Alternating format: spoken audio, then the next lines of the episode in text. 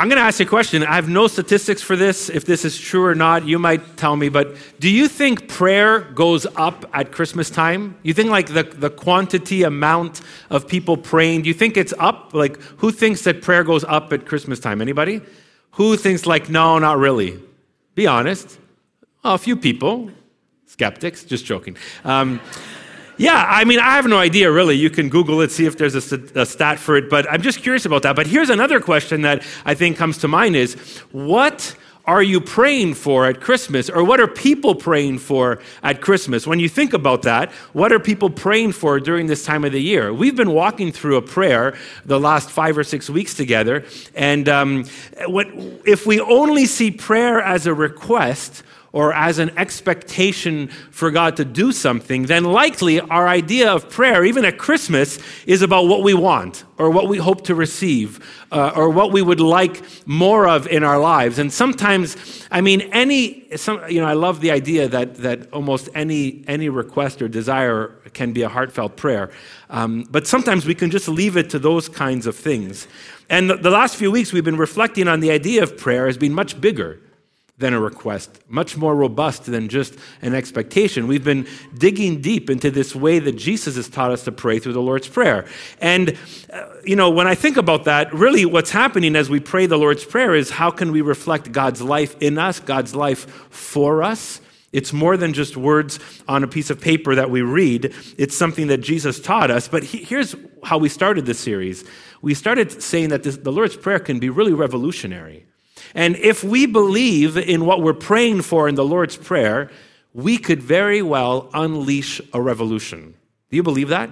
That if, if you and I really believed and really leaned into and allowed God's Holy Spirit to work in us as we pray this prayer, we very well can unleash a revolution. And, and when we think about that, I think about Christmas because Christmas, a revolution started at Jesus' birth. God interrupted history and interrupted our story and the human story with Christ's birth. And, I, you know, there's a lot of parts of our society who will, um, you know, dampen faith or religion, but there's still pockets of our society and um, that, that talk about how, or that if, they, if they'd really admit it, they would say that there's some robust ideas of love and justice and peace and hospitality and grace and truth and forgiveness that are rooted in the person of Jesus. That as people look back, they say, How, like, why do we feel the ache for this? Why do we uh, feel this way about injustice? And often, when they grapple with where did this come from, often we can root it into the life and teachings and purpose of Jesus. And Christmas started that. His birth started that revolution, whether people realize it or not. One author, he's a Canadian, his name is Darrell Johnson, he says this about the Lord's Prayer. He says, The Lord's Prayer is the most effective way to participate in the great revolution that started at Jesus' birth. I love that. That the Lord's Prayer, what we've been praying for the last few weeks, is one of the most effective ways to participate in the great revolution that started at Jesus' birth. Now, we said that as we started getting into this prayer, we saw the overlaps between the Lord's Prayer and Advent themes and, and just the hunger for God's kingdom in our lives and in our world. Now, uh, so this is what I want to do today, how I want to end our series and also step into this week of Christmas, is I want to turn the Lord's Prayer into a Christmas prayer. I want to turn the Lord's Prayer into a prayer that is themed with Christmas and the Lord's Prayer kind of fused together. So you guys ready? You want to give it a try? It's, it's, it's my last Sunday message of the year. If I totally flop, it's okay. I could just press reset for next, uh, for next year. But, but I, am willing to give it a try and give it a shot and, uh, and um, you know, do a little bit of trial and error this morning. And I'm going to start with the most culturally unchristian metaphor that has been part of our culture for many years, made popular by Coca-Cola's advertisements. You know, you know what I'm talking about? Who? Santa Claus, exactly.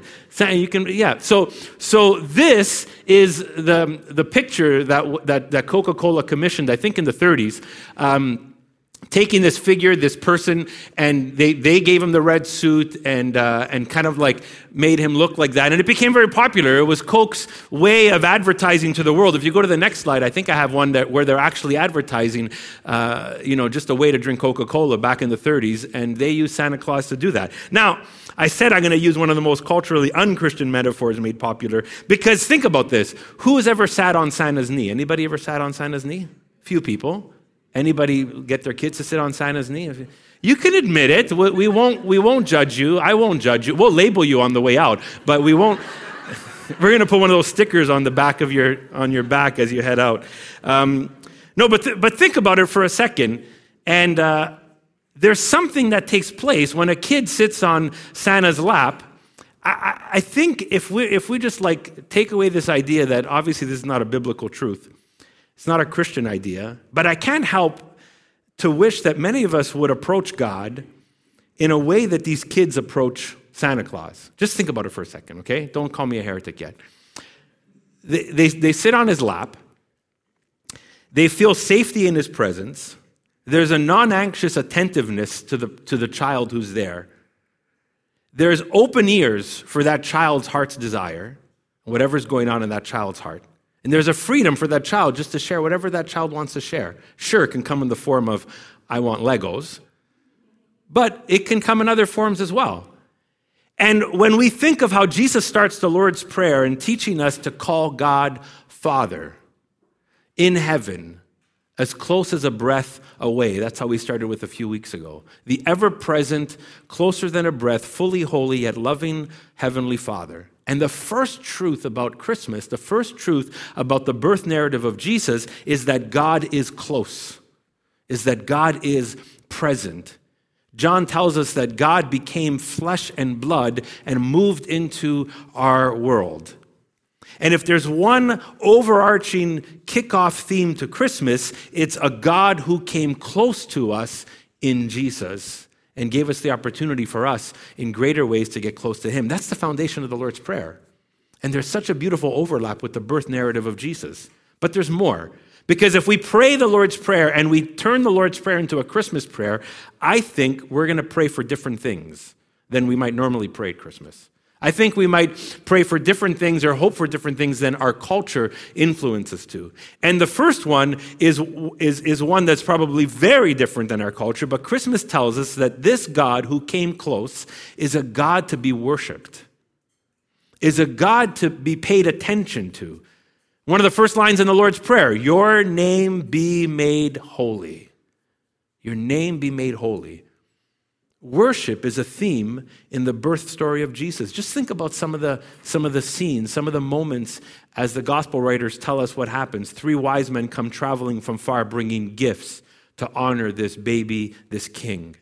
Angels set up, you know, an event in the skies honoring Jesus with music and song. An older Jewish man, after Jesus is born, is brought to the temple, and this older man named Simeon gets to hold this baby. And it's like this older man's bucket list. One of his bucket list items gets ticked off I am seeing the Messiah. And he bursts out into worship. He bursts out into response to who God is and what God is doing and what God wants to do as he's holding Jesus as a baby in his hands. And so, if we're praying at Christmas, influenced by the Lord's Prayer, we will grow into people who worship Jesus. That's one of the outcomes of this prayer. That's one of the outcomes of taking this prayer and making it a Christmas prayer. We will become people who grow into people who worship Jesus. That's one of the things that comes when we pray this prayer during Christmas. But there's something else because worship is more than just honoring God. It's about it's about our lives and what, what our lives look like in reference to God's kingdom. And so, one of the prayers in the Lord's Prayer is one of the petitions is, Your kingdom come, your will be done. And that talks more about allegiance than it does about worship. It is about worship, but it also is about allegiance, who we align ourselves with. Just think about this. Jesus brought God, God's kingdom near when he came into our world. And when he did that, he disturbed other allegiances. He disturbed the other things that we as humans are aligned to or follow. Think about it. The people that were aligned to the Roman Empire in the first century, the people that were aligned to King Herod and his plans, the people that were aligned with other religious ideas at the time, the people that were aligned with other worldly powers. And think about Herod's story. When Herod gets wind that this king is going to be born, he concocts this scheme to try and get this baby because he's threatened by this baby. He's threatened by this baby that will be born in a manger because it threatens the people who were aligned to him and his plans and his purposes and his relationship with Rome. And so Herod gets nervous and is threatened by Jesus because Jesus brought God's kingdom near. And when he brought God's kingdom near, other kingdoms start feeling threatened. Other kingdoms start realizing, oh, there's a bigger allegiance that people are being called to than my earthly allegiance. And so, if we're praying at Christmas and the Lord's Prayer shapes our prayer, we will not only become people who worship, we will become people who are shaped by our allegiance to God and to God's kingdom. What does that look like? Okay, we, we know this popular Christmas song. I'm going to ask you to, to like end this line with me. Are you ready? All right? Nick was pretty loud the first time. I want to see if there's other people. I don't know if Nick loves to sing, so I don't want to put him on the spot. But you guys get ready. You're going to finish this line for me, right? I'll try it. Let every heart. It's pretty good. We should go do some caroling at Fairview right now, I think. That's what we should do. One more time, nice and loud, right? Let every heart. No, no, no. You you do. You finish the line, okay? I want you to get the last line. Let every heart Amazing. That was so good. We, no, we should definitely do caroling next year. Think about that line. Think of the significance of that line in that carol, Joy to the World. Let every heart prepare him room. The significance of that line, our heart and our minds, is the seat of our emotions and our will. And our heart directs our life and our decisions and our ambitions and our goals and our purpose. And this line helps us understand that when Jesus came into this world, and if we really welcome him into our lives, we prepare room, we make room for him because he now holds our allegiance. He's our king. If you pray this prayer at Christmas, you realize that the birth of God's Son can interrupt your life and interrupt my life and, and adjust my ambitions we'll come to realize his vision for our lives and not just our own. Well, imagine what would 2020 be like? What can 2020 be like if you made room for the Lordship of Jesus? If you made room to live out that part of the Lord's Prayer, your kingdom come, your will be done, if you made room for this king who was born in Bethlehem 2,000 years ago, who stirred up and shocked and threatened other allegiances, because he'll do it in my heart too. And he'll do it in your heart too. Prepare him room. Um, if you watch any or have any connection to any news cycles uh, this week, what's the, what's the biggest word in news cycles this week? Impeachment, exactly. I'm not going to talk about I'm not going to talk about the, the current impeachment. But 45 years ago, there was another impeachment going on, and it was uh, Richard Nixon's. Now, Richard Nixon resigned before he could ever get impeached. But 45 years ago, as he was heading towards that, and it was about a year long process where all this took place, one of his side uh, sidemen, sidekicks, uh, they called them sometimes a henchman, people that, that worked with him and, and corrupted with him, uh, they, got, they got the fallout of this. And one of the people that would, that would get the fallout of this, his name was Charles Colson. And Chuck Colson, many of you might know his name. He passed away a few years ago, so you might not catch him depending how old you are. But Chuck Colson worked with Richard Nixon. Chuck Colson went down. When this all went down, he really went down because Chuck Colson went to prison. Now, something happened to Chuck Colson in prison that was extraordinary. He became a follower of Jesus Christ.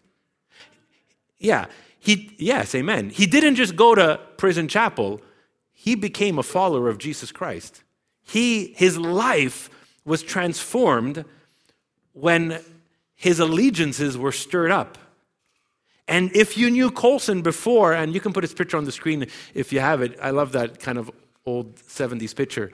Um, If you knew about his life before and you knew his life afterwards, you would notice that his allegiance changed.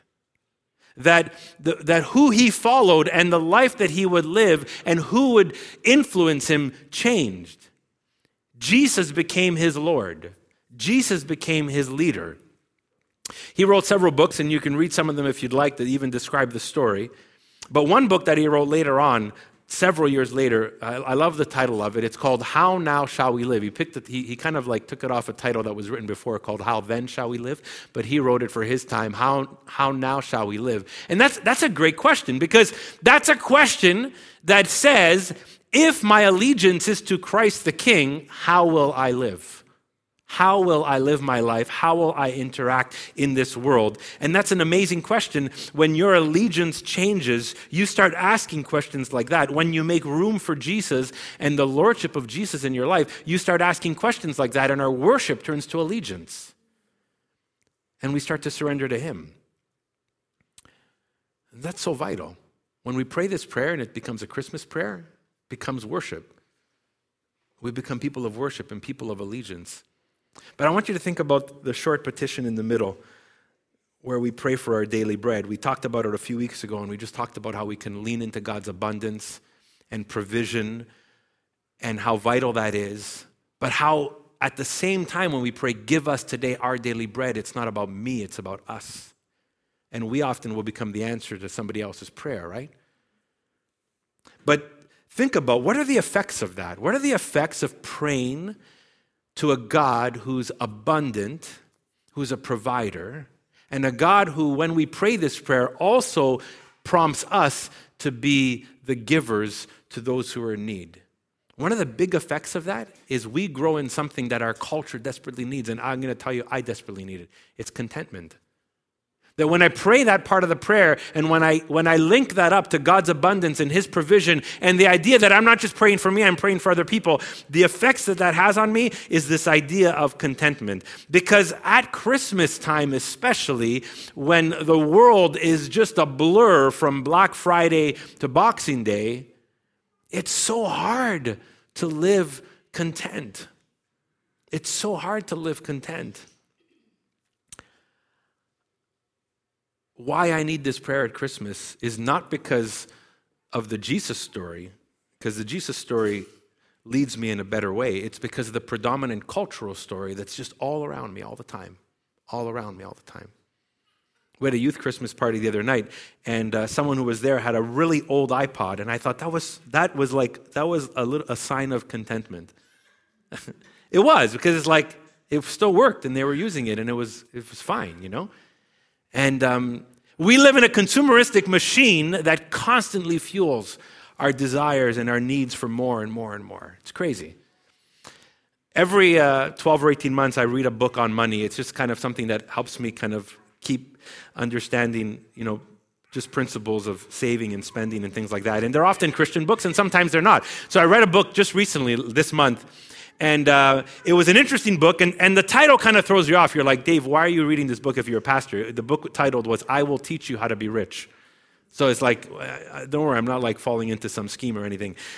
But it, it's, it's, just, you know what, it, what's interesting is it's good, good financial wisdom, good stuff around spending and stuff. But here's the thing they would, it would never sell if it said, I will teach you to become wise. It might never sell if it says, I will teach you how to become content, but it sells because I will teach you how to become rich. Now, if you read the content, you realize that it's actually not about becoming rich, it's just about doing well with your finances, knowing how to spend wisely and save wisely and all that kind of stuff. But the title rich is the hook for people. Now, I read some of his blogs earlier and I knew what he was going to talk about, so I picked up the book. But here's this, this blew me away. It's over 300 pages. And only somewhere on page 323, for one paragraph in this whole book, does he mention giving back. I was like, over 300 pages about money, and there's one paragraph about giving back? That's like 0.03% of all the content in the book is on giving back. This book did not encourage contentment. It, it, encouraged some good principles, but there was an underlying tone that I had to keep fighting against that was really not contentment. And I realized it when he didn't say anything about giving or anything about generosity. Only towards the end, it's like, man, that's it was like a little afterthought. Like I better put this in because if I don't, you know, I might get I might get critique.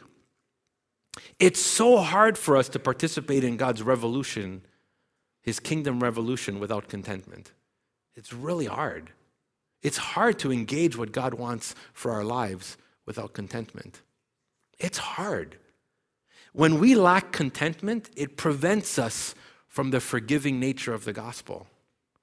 When we lack contentment, it prevents us from the generous nature of the gospel. When we lack contentment, it prevents us from the hospitable nature of the gospel. When we lack contentment, it prevents us from the vulnerable nature and posture of the gospel. There's something about contentment that is part of the fuel of God's kingdom and the revolution He wants to do in our hearts and in our lives. And it just fathoms me that God's own Son, the saving King of the world and human history, would be born in a humble, vulnerable way. That God was content with a manger. That God was content that his son would be labeled as coming from Nazareth. That God was content that his son would be raised by a carpenter in the Middle East. God was content. If Yeah, some people laugh at that. Because it's crazy in our world. But when we lack contentment, we snuff out the fuel for God's kingdom. When we grow in it, something multiplies. So if we're praying at Christmas, according to the Lord's Prayer, we will grow in contentment. Here's the last piece because this prayer ends, as we did last week, with this appeal for God to, to lead us away from temptation, away from trials and testing, and deliver us from the evil one. But think of this as a, as a Christmas prayer, and think of it as a prayer that I just want to hone in on one little idea in this. Because when we pray away from temptation, to be led away from that, ultimately we're asking God for wisdom because it's not that God is always just going to like mechanically turn me away, right? Like I was last week we were talking about how how temptation and the evil one often wants us to detour or distract us. And and so how do we walk that path? Well, it's not like God's just going to like force me into a straitjacket to walk that path. He gives us wisdom and he works in our hearts and we make these decisions. And so Part of this Christmas prayer, if we're honest with ourselves and we allow the Lord's Prayer to shape our Christmas prayer, it, it is a prayer for wisdom. It's a prayer that would give us wisdom to live every day. Because, see, worship and allegiance and contentment are all vital, but it's every day. It's your battle every day. It's my battle every day. It's in the moment we wake up. It's our decisions at work where we are called to live this life in God's kingdom and we're called to make decisions and we're called to decide and we're called to discern and we're called to say yes or no or pull back or give more. And it's all in these day to day things where we will require wisdom. And so when we pray, lead us not into temptation, we're also saying, God, give me your wisdom for that decision at 10.05 in the morning, for that decision at 2.10 in the afternoon, for that moment I got to figure out what I'm to do in the evening with my friends, or how I'm to react to this, or how I'm to respond to my spouse, or how you know, what, what I'm to do with my kids when something goes, goes off, or, or, or how I'm to spend my paycheck this week and, and, and set it up for savings and giving and spending and all this kind of stuff. It will require wisdom. It's the particulars of our life. Because we can just pray this prayer, lead us not into temptation, and be like a blanket prayer. You know, God's got me covered. He's going to just clear the way for me. But it's in the particulars of your life, it's in your conversation, and it's in your relationships, and it's in your work, and it's in your finances, and it's in your singleness or your marriage. It's in how you spend your time, and it's in your entertainment. To ask God to not lead you into temptation is yes, like we said last week, this idea, Lord, keep me in your kingdom way, but it's also a prayer for wisdom. It's a prayer for wisdom. Wisdom for you and me, I know I need this, to discern the exact moment you're in to reflect God's kingdom. Wisdom to be able to discern in that moment how does this live into your kingdom come, your will be done? How does this live into your name be made holy? How does this live into yours is the kingdom, the power, and the glory? So if we're praying at Christmas, influenced by the Lord's Prayer, we're going to grow in wisdom. We're going to grow in wisdom. And I love how this prayer ends. And we, I know we, we, we went deep into it last week, but I'll just say it in, in one line today, right? The, the prayer ends, deliver us from the evil one. And can I just, can I just, in an untheological way, replace evil one with this word that I know all of us face? Because some of you, like we said last week, we, we have a relationship, not a relationship, but we view and approach the evil one in different ways, and sometimes healthy ways and unhealthy ways. You can listen to last week's podcast to figure that out. But I'm gonna, I'm gonna, I'm gonna like replace the word evil one with distractions. Deliver us from distractions. Who, who's like, yes, I need that prayer? Yeah, see? Deliver us from distraction. This is so vital. And I'm going to ask you this question as we close today What is distracting you from the life God longs for you? What's distracting you from the life God is calling you to live? If this prayer becomes a Christmas prayer, and, and as we pray this, we can become people of worship and allegiance to God and contentment and wisdom, you know what will stop us from becoming those people? Distractions. Distractions, cultural distractions, entertainment distractions, thought distractions, people distractions. None of those things that are all bad. But often it's in the distractions where we lose our way. It's in the distractions where we don't walk the path that God calls us to, and yet we long to. I bet you no one here, especially if you, if you call yourself a follower of Christ, none of you would say, I don't want to become a worshiper. I don't want to become content. I don't want to align myself with God's will. I don't want, to, I don't want any wisdom in my life. None of us would say that. But, but the distractions in our life pull us away from that. So, my prayer for us is deliver us from distractions. So, we're going to, we're going to, this is how we're going to close today. Last Sunday of the year, and as a, in a way, leaning into Christmas, but also in preparation for whatever the Lord has in store for you in 2020. And, and the, bigger, the bigger idea here is God's kingdom, right? His kingdom values and how that is worked out in, in your life and in your relationships and in your singleness and marriage and finances and work and career and all that kind of stuff. But can we, can we, I'm gonna, I'm gonna lead us to close in a prayer in a moment, but before we pray, I want you to just think about this. What is distracting you from the life God is calling you to? Would you just take a moment in the quietness of this room just to ask that? Because the next five days are going to be distracting. Let's just let's just chalk it up. But our whole life doesn't have to be distracting. And so let's ask, really ask the question what is distracting you from the life God's calling you to? And in a moment, I want you to just, as you think about that, just, just surrender it to the Lord. Can you do that with me? Can we do that together? Let's do that. So just in just in this brief moment of silence, ask this question.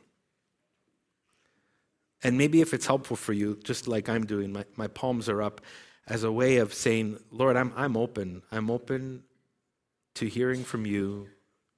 I want the reminder of your Holy Spirit to show me the distractions in my life that are taking me away from your will. So just take a moment and lean into that. Pray that.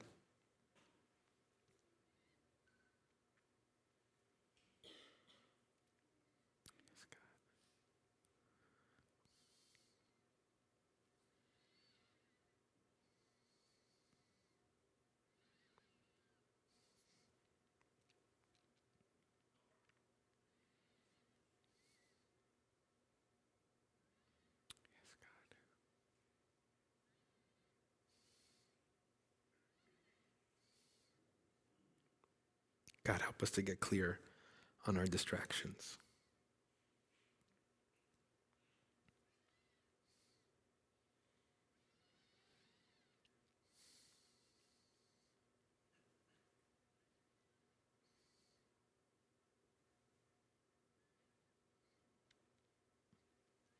God, we're willing to feel uncomfortable even in this moment if you prompt and point out ways things that distract us from the life you're calling us to.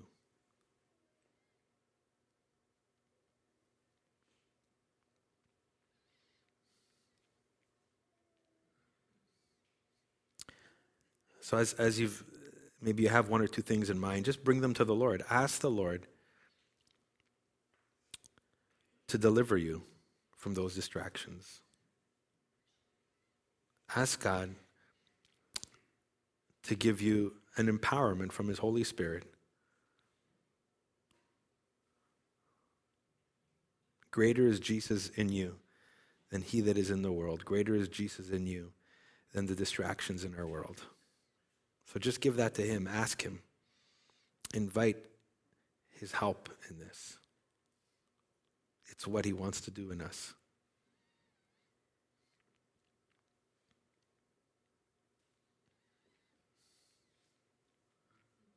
Thank you, God. Bless you, Jesus. Bless you, God.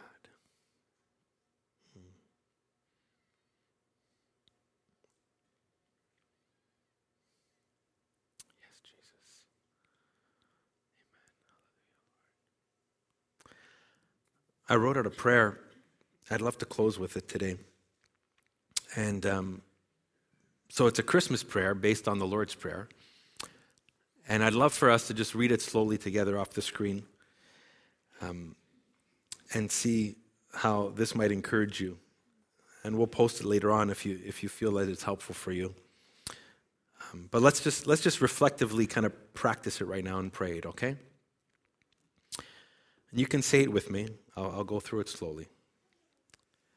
Our Father in heaven, we worship you. You came close to us in Jesus, your Son, and remain close to us by your Holy Spirit. Jesus brought your kingdom near and showed us your will. We align our hearts and lives to you. Empower us to live content within your grace and provision. Forgive us when we aren't, because it's usually the root of our debts and sin. Give us the wisdom in every moment to bring every part of our life under the will of your kingdom. Deliver us from anything that distracts us from the life you long to give us. This Christmas, what we want most is to become people of worship, surrender, contentment, and wisdom. Our Heavenly Father, we ask you for your, your guidance in this, your power. We so long to become people who worship you, who truly give you what you're worth in our lives, people who are surrendered to your will, God, a people who grow in contentment when the world tries to make us believe that we can't be. And God, we long to be people of wisdom. So we pray this, God. We pray this prayer. We pray your kingdom prayer. We turn it into a Christmas prayer because we know that at the heart and core of your son coming was revolutionary for the world and for us, for human history, for eternity. And we so want to be participants in that. So we pray this prayer, God. God, at the end of this year, our last um, gathering in 2019 on a Sunday at least, Lord, we, we are so grateful. We're so thankful. We declare Jesus is King over our lives and our city and our church community, God. And Lord, we want to move into 2020 um, worshiping Jesus as King. God, we pray, Lord, we're grateful for how you've led us and how you've led so many in our church community, God, to, to follow you and love you and serve you and sacrifice, God, in your kingdom mission. And we just, we want to grow into people with growing allegiance to you, God, surrender to your will. Oh, God, even as a church community, help us to be content with the mission you've given us, the location, the, the city, the place so we can serve you in this time of history. And give us the wisdom to do so, God. Help us to trust you for the people, the resources, the guidance, and deliver us from all distractions. In your name we pray. Amen.